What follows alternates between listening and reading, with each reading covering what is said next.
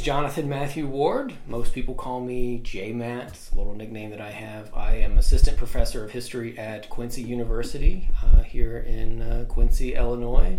I focus on the uh, Civil War era in American history, and I'm joined by my colleague, Padraig Rohan. Do You want to? Yeah.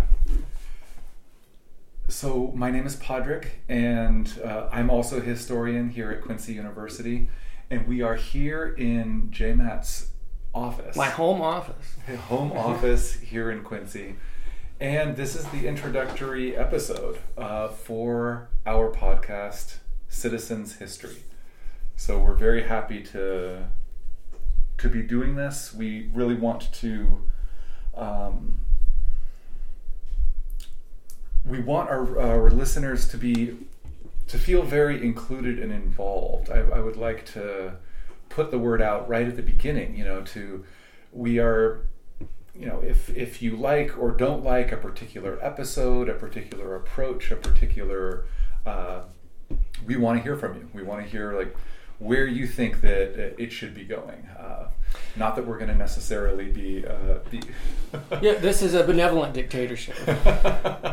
what uh, What do you think we mean by citizens' history? Because I have a perspective, right, and, right. and you have a perspective. I see us handling um, historical issues, but also uh, current day political and social issues in a very accessible way. So we want this to be a podcast exactly. for academics. We want it to be a podcast for you know the armchair NPR listeners. We also want it to be a podcast for the most you know, fanatical right wing MAGA person out there who just wants to hear a different uh, perspective and, hear it in a way that's understandable. Uh, we try to keep the academic language to a minimum, though I do get carried away with that from, from time to time. So it, it's really presenting history and politics in a way that's accessible for the average citizen. So citizen's history. What about you? What's your context? Yeah, exactly. Uh, one of the great weaknesses of the historical discipline is that we often tend to talk only with each other. And so there, there can be a problem with that. You know, there's, on the one hand, it is inevitable that professional historians are specialized.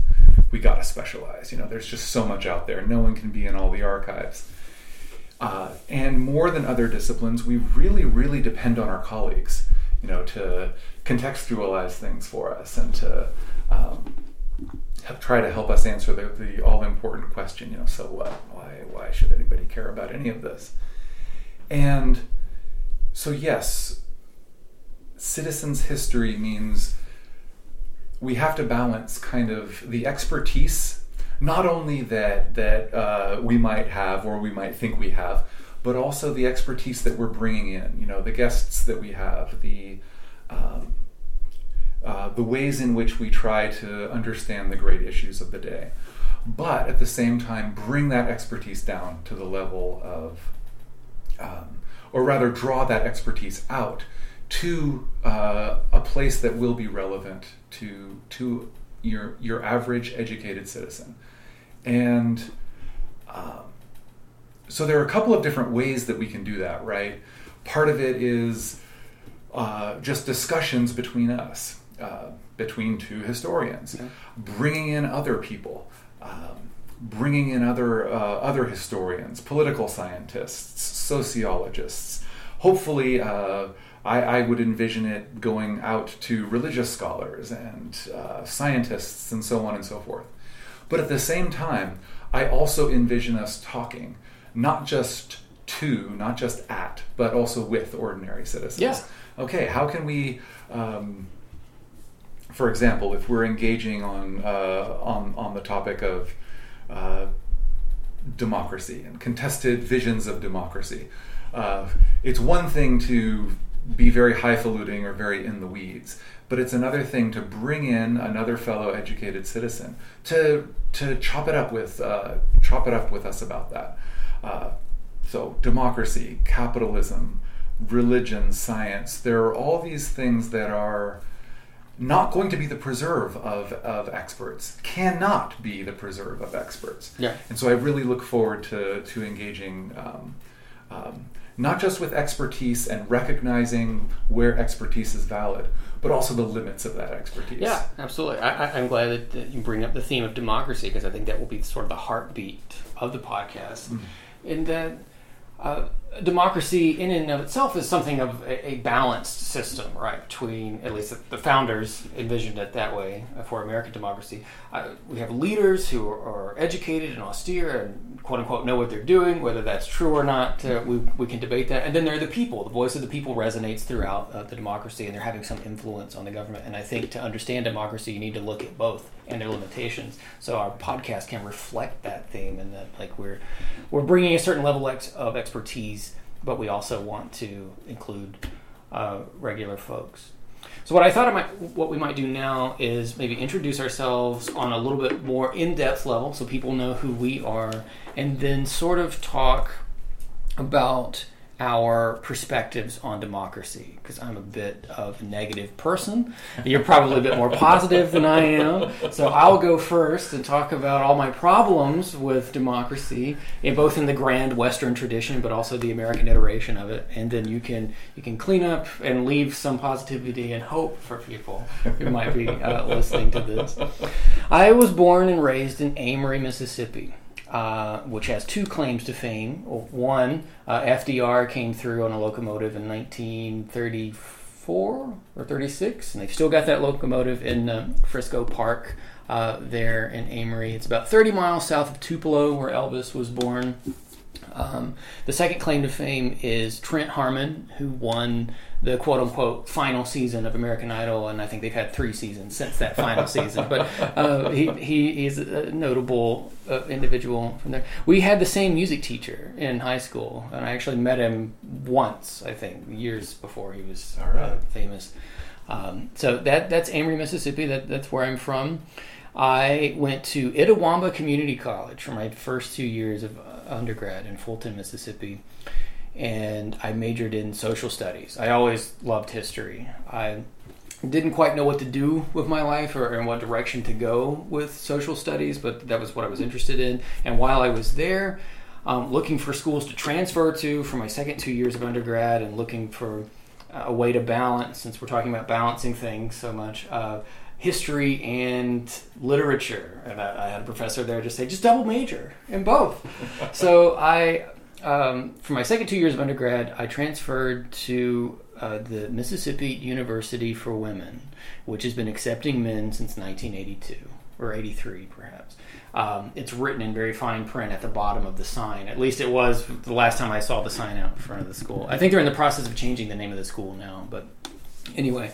Um, I went there. I, I, majored in history and in English with an emphasis in creative writing. Uh, I had great professors there that really uh, deepened my love for history and uh, deepened my passion for primary research and critical thinking and getting to the bottom of things and not just thinking on, on, a, on a surface level. Um, then I had a year off uh, between uh, undergrad and grad school. I got my master's at uh, University of Missouri in Columbia, Missouri. I worked with Dr. LeeAnn Whites while I was there. And then I got my PhD at Louisiana State University. So I went from the Tigers in Missouri to the Tigers in Louisiana. Um, uh, Louisiana's better. They have an actual live tiger there that's uh, quite pampered. Um, my dissertation, Garden of Ruins, Occupied Louisiana and the Civil War, uh, will be out next year with uh, LSU Press, so I'm excited about that. We'll probably talk about it on this show.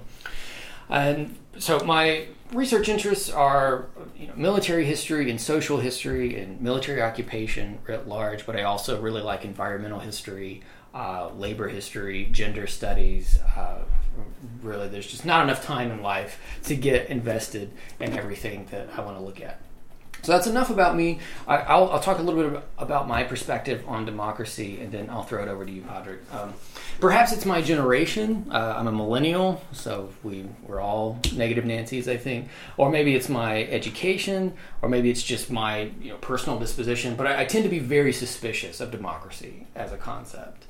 Um, I'm not even sure that it can exist. And I know all the Greek classicists are already readying their phalanxes to march on my house for even saying that. But it seems to me that it's very hard to create a society in which those who are most physically strong or or materially the wealthiest don't somehow either very quickly or through a process of years and machinations you know control society and usually those power groups are male centric and furthermore those power groups tend to create a society in which their perspectives uh, and physical body types and uh, backgrounds and skin color and everything else are normalized and all other perspectives and body types and skin colors are considered to be uh, unwelcome at the least, perhaps even inferior at the worst.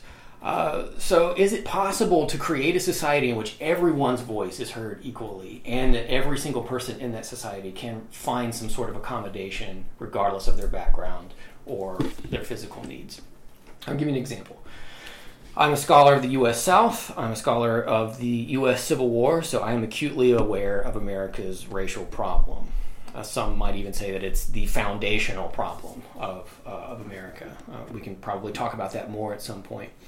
But even after the Civil War, um, with all the violence that occurred there, we can see that there are tremendous limitations to American democracy. The Civil War is this moment where the government and reformers and, and black Americans achieved these really grand moments, uh, primarily the 13th, 14th, and 15th Amendments. And for anyone listening who doesn't know off the top of their head what those amendments to the Constitution said, very br- uh, briefly, the 13th Amendment uh, uh, made slavery illegal within the United States. The 14th Amendment supposedly protected the rights of uh, the civil rights of black Americans.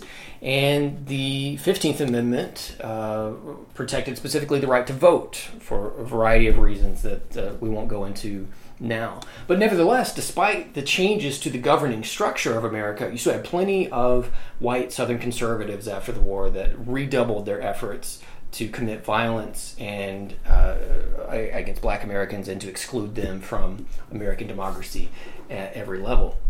So not only is democracy limited on a personal level, but at the governmental level, by 1876, the government, and by that I mean Lincoln's Republican Party had just sort of abdicated any sort of moral responsibility to protect these amendments and, and, and, black rights. I'm thinking principally of the slaughterhouse cases in 1873 or U.S. v. Cruikshank in 1874, which really limit the fullness of freedom that the 14th Amendment was designed to protect. I mean, these cases basically gut the privileges and immunities clauses. So I, I, circle back to my central suspicions again. It seems to me that American democracy has always been somewhat exclusionary, and perhaps that uh, we can debate to the end of time. First of all, how exclusionary is American democracy, and second of all, is that exclusion a central part of American identity, like uh, most recent scholarship, uh, like the 1619 Project, might suggest? And no doubt we'll return to these again. I've heard a statement that democracy is only as old as its youngest constituency. So that would mean that American democracy is what only as old as 1964, 1965, Civil Rights Act, Voting Rights Act. Uh, you know, perhaps democracy is inevitably or unavoidably unbalanced because within the, the tradition of classical liberalism, it tries to balance individual liberties with the common good. And I just that seems like such a difficult thing to do because when you you have such an array of individuals and then you put them together in a group how can you get any sort of coherent common good out of that and another problem i have with democracy comes from the very concept of individualism as is so prominent in the western tradition individuals inherently are given to self-interest and greed perhaps that's my jaundiced perspective. Maybe you have a different perspective on that. But when you when you take individuals that are inherently flawed and you put them in charge of a system that's supposed to include everybody, it just it just kind of falls apart over time. So individual liberty often comes at the expense of liberty for other individuals, whether that be civil rights or market opportunities.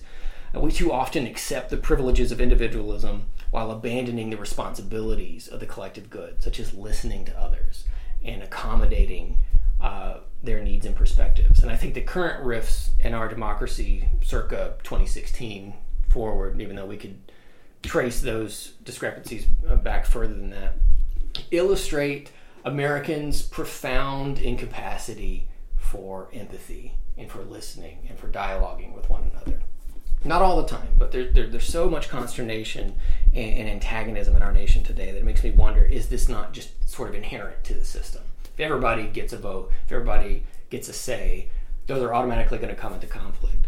So the motto that America has, it's on all of our money, the e pluribus unum, out of many one, kind of rings hollow to me sometimes. And I really struggle to to have faith in American democracy when it seems like um, it, it, just kind of falls apart. It, it seems hollow uh, at many points because individual rights as a concept kind of seem at odds with the values of self-sacrifice and common good that the motto hopes to reflect. So that's my perspective. I'm not completely throwing democracy away, but I'm deeply suspicious of it for the, the basic reasons I've laid out here, and I've gone on too long. But what's your perspective on it? Well, first introduce yourself, and then tell me what's your perspective on democracy, and can we save it? yeah.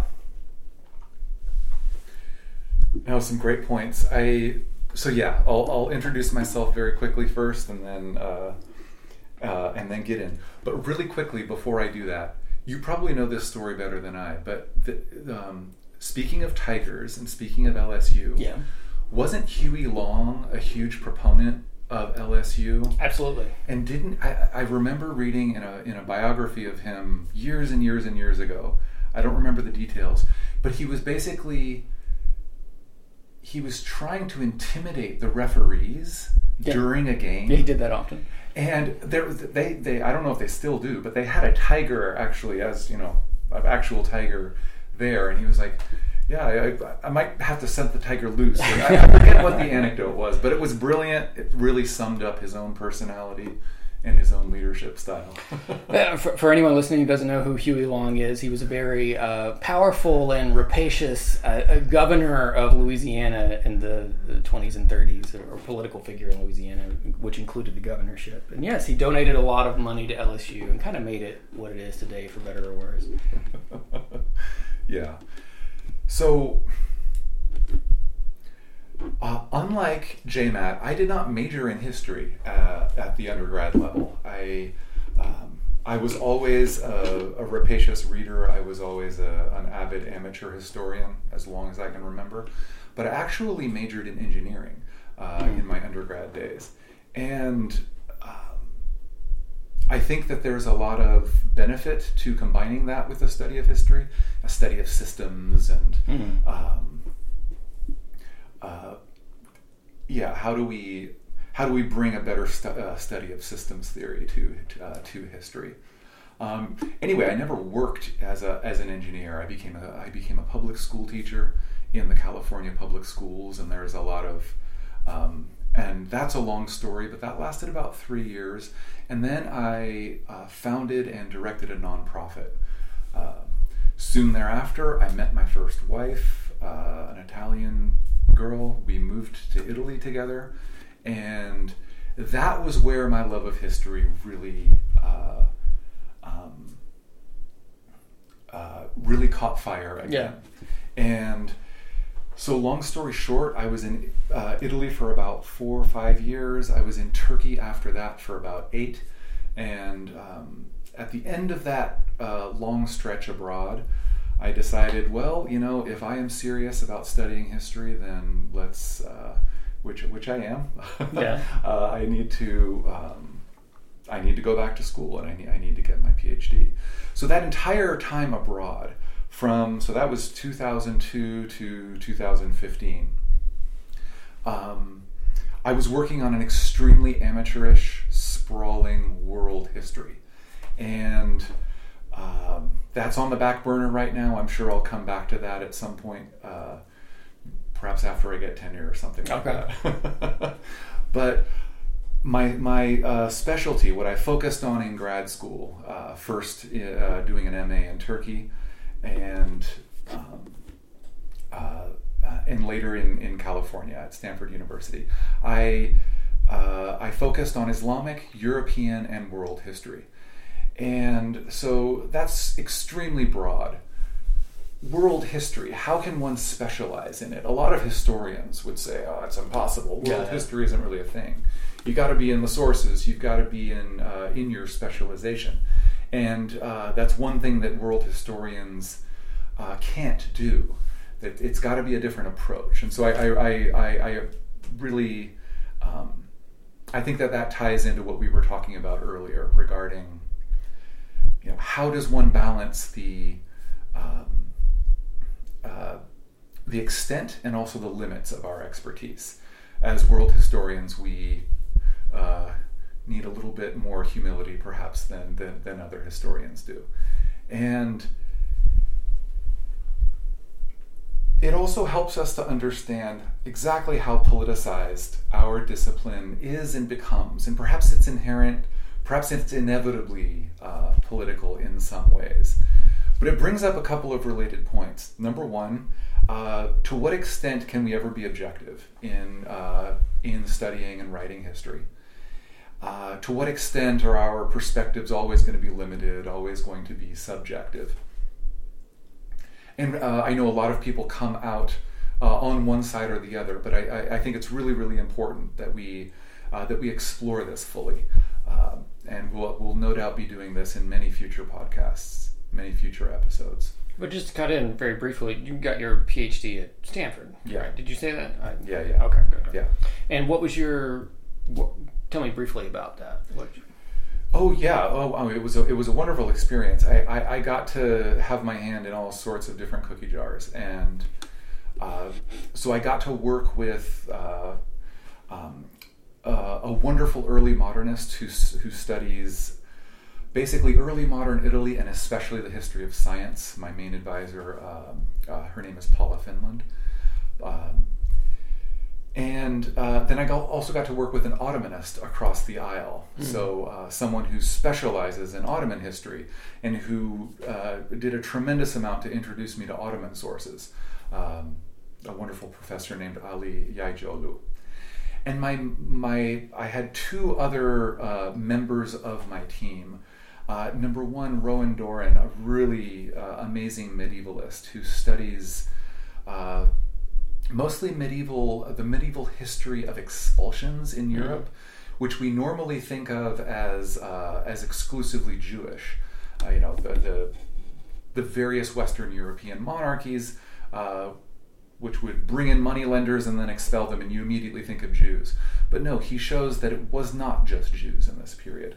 Plenty of Italians, plenty of others were also getting expelled at this time. And only later did this become uh, for for a modern ear, with anyone remotely uh, acquainted with the history of Judaism, we immediately think of Jews when we think of medieval moneylenders. yeah. But uh, to medieval people themselves, they would not have had that. So anyway, he does some amazing work on that, and he really helped me to become. Uh, he was really the driving force in, in me becoming, uh, at least in part, a medievalist.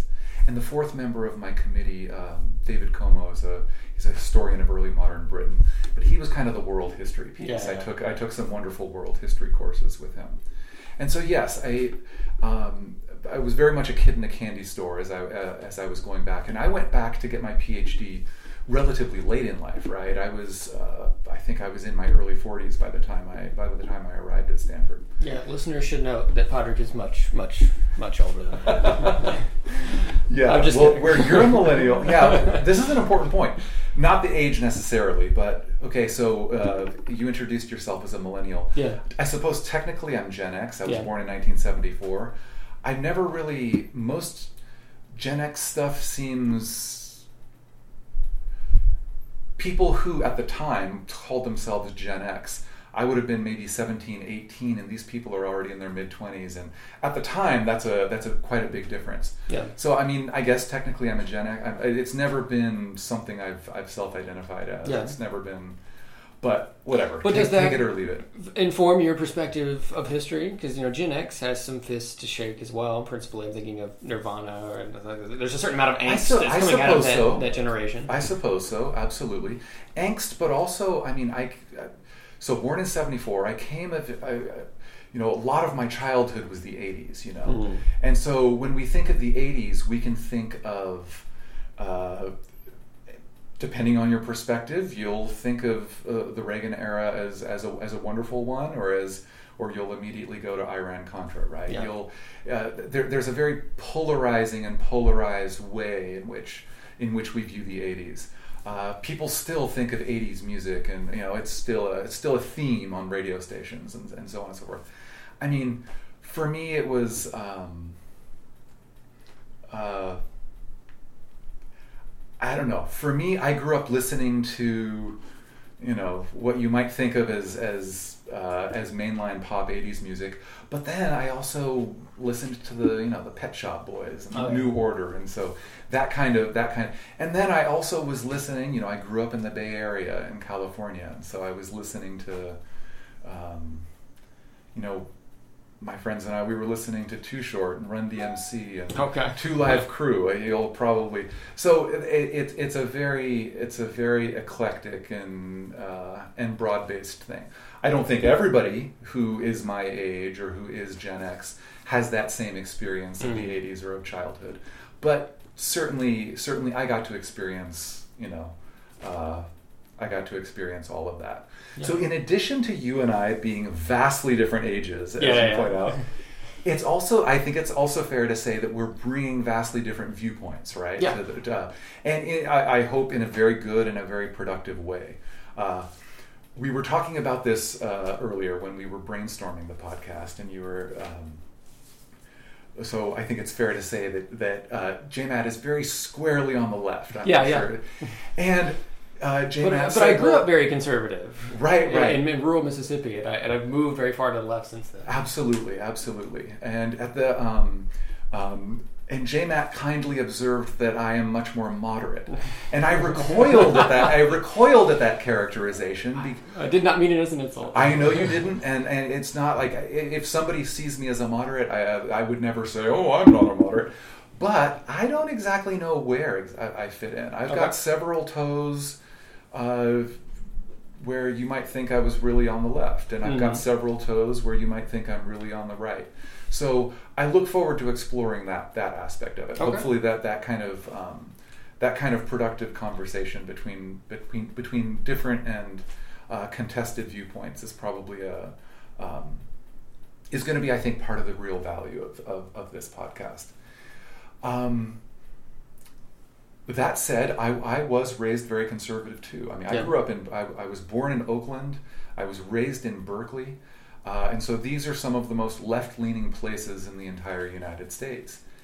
And yet, I was also raised conservative Catholic. yeah. So uh, having that double vision my entire time growing up was uh, certainly uh, it certainly spun me around, and it also I think I hope gave me gave me some grounding. Yeah. At least when when I became an adult and I start I'm uh, starting to be able to put the pieces together again. So. Um,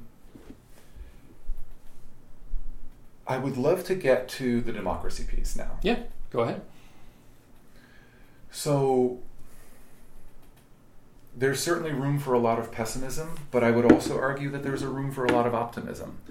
That uh, when in 2002 I left the United States and I moved to Italy, uh, I was very much on the left Yeah. and very much on the uh, on the far left, I would say. I viewed America as an unmitigated disaster. Uh, I viewed democracy as a sad joke. I was very much in the Chomsky Zinn vein at Oh, the time. okay. So that's where I am. Okay, yeah. And so, just to lay it out, I know we've talked about this before, but there are at least four different, very related, but four different kind of buckets that we can put ourselves into, right, in, in, in speaking about democracy in America. The first one, let's let's take let's take the two rival ones at the rival extremes first, right? So let's take the, the, the Noam Chomsky Howard Zinn uh, view of democracy. So Noam Chomsky, as uh, as most of us know, a famous uh, left activist. He's a specialist in linguistics, but he's um, you know he's been a famous left, left activist for, for a lot longer than I have been alive. Uh, Howard Zinn likewise uh, published a uh, an iconic book in 1980, The uh, People's History of the United States. And this school of democracy holds that our founders never intended to establish a democracy, Mhm. and that we are at best an aspirational democracy today. Yeah. That we may be able to get there at some point, but we are not yet a democracy. Uh, I think that's a I think that's a fair summary of, of, of that view. Yeah. Now, then take a rival view. You hear conservatives these days talk the language of democracy and not a republic. And I just want to point out the ways in which, even though they're polar opposites, even though these people will not agree on anything pretty much, they hold, the, they hold a similar worldview. When Chomsky and Zinn and company say our founders never intended to establish a democracy, they are not wrong. By the founders' language themselves, Mhm. uh, uh, our founders understood democracy in a way very different from the way most of us understand it today. Absolutely. And so uh, the, the, the Chomsky Zinn faction is not wrong. They say our founders never intended to establish a democracy, and they see that as a bad thing. Whereas the people on the right who say, who talk the language of democracy, sorry, republic, not a democracy, Yeah. they will say the same thing. Our founders never intended to establish a democracy. And that was a good thing. Yeah. So even though they disagree on the value judgment, they, they agree somewhat on the on the basis of it. So that's kind of an extreme right and, a, and an extreme left view on democracy in America. Then you have a what up until very recently was a mainstream view. This was something that uh, was was a big part of the New York Times, for example, editorial slant, and this is something that probably um, occupies most textbooks to this day. Most people listening will, will probably recognize this, this as the ways in which uh, the mainstream talks about democracy. That, of course, our founders intended to establish a democracy. And democracy, in this mainstream view, includes all of the things that our founders called, not all of our founders, but uh, that our mainline founders, John Adams, Madison, Hamilton, what they were calling mixed government. Yeah. So all of those, the checks and balances, right, that we all learned about in uh, in grade school and in high school civics class. So judicial independence, um, uh, the judiciary separated from the executive, separated from the legislative branch. All of these things, according to the mainline definition of democracy, are democracy. Yeah. That's what it's a package deal. The Bill of Rights, individual rights, all of that stuff. Uh, that's that's what democracy is. So that's a what up until very recently was the definition of democracy embraced by the New York Times, right, and Mhm. many many others. And then we have, and I think this this goes to um, one of the points that J Matt that you were talking about earlier. Then we have kind of an intermediate between that mainstream view and the Noam Chomsky Howard Zinn view. Mm-hmm. And this is the view that the 1619 Project has popularized. Mm-hmm. And you know, Jill Lepore, famous historian at Harvard, this would be her view as well. That democracy before the 1960s had an asterisk next to it. Yeah. It was not real democracy. It was only with the Civil Rights Act of 1964 and the progress we have made since then that has made America a democracy. Yeah. And so here we have this this uh, this range of views on democracy, right? Uh, the two polar opposite, far left and far right views, and then you've got the mainstream view, or what was the mainstream view up until recently, and then we've got maybe we can call it the 1619 view for short. Yeah. And full disclosure, I'm I find myself gravitating to mo- to, to the extremes rather than to the uh, to the mainstream view. I certainly think it's very important for us to understand what our founders were trying to do. Yeah. And so I don't think that the far left is wrong when they. It's a very important perspective to take on board. When they say our founders never intended to establish a democracy, that's really really important. Now it, it's nonsensical if we take our starting point as the mainstream view of democracy today. Yeah. That if you if you if your view of democracy, and this is like this isn't just what people picked up in civics class. This is most theorists of democracy for the past at least three generations, probably more, have taken that view that mixed government is rolled into democracy. Democracy is that encompassing thing. Um, if that is your view of democracy, then it's absolutely nonsensical what the far left and the far right are saying. But I think it's an important starting point that we yeah. say, look, our founders meant to establish a republic. And so,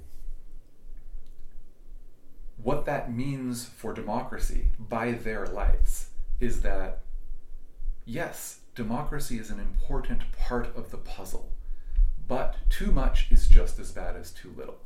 I think that would be a fair statement, certainly of what John Adams was trying to do. Hamilton was a little bit more extreme. He and Jefferson were kind of the poles fighting it out, right? Mm-hmm. But uh, Adams was the one who really struck the middle ground, who um, uh, whose whose Massachusetts Constitution was so fundamental for the for the later uh, U.S. Constitution in 1787, and of course Madison. Uh, uh, and Hamilton really enunciating this view very clearly in the Federalist Papers. So, um, I don't. I am pessimistic in some ways to pull it back to the, the, the, the larger question you asked at first.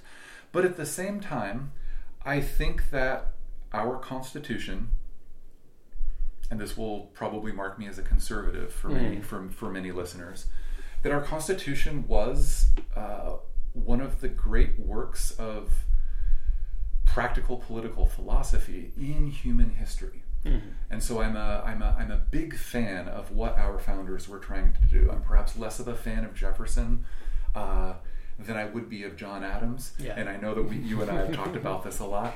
But yeah, it's, it's, uh, there's a lot to unpack, but that's, that's kind of the preliminary view of, um, uh, of, of, how I feel about democracy. Excellent. I, I would just want to tag in one small point at the end. Uh, I like the way you position the two extremes and then two middle perspectives. I, I, think a good way of thinking about the two extremes is that leftists would say the founders never intended to create a democracy. They very much were trying to centralize power in their hands, and that's a bad thing. Mm-hmm. Whereas right wingers would tend to say no, that's exactly what they were intended to uh, uh, intended on doing, and that's a good thing, right? Because right. there's no way that you can vote your way into a great society, and you cannot trust the passions of the people. And having, you know, elected, educated leaders uh, it, it, it's the best way to to go about uh, society. And I think you're absolutely right that the, there's some sort of middle perspective that we need to find there. So yeah, Great. I think this will wrap things up for our our introductory episode, but this is basically how it's going to go. We're going to discuss issues that are prevalent uh, to our our current day democracy by looking at the past, but trying to connect it to our, our present day and the future, and hopefully we'll solve all the, world, the world's problems. I mean, it's, it's, happening right here, right now. But um, yeah, we'll we'll stop there, and we will forward.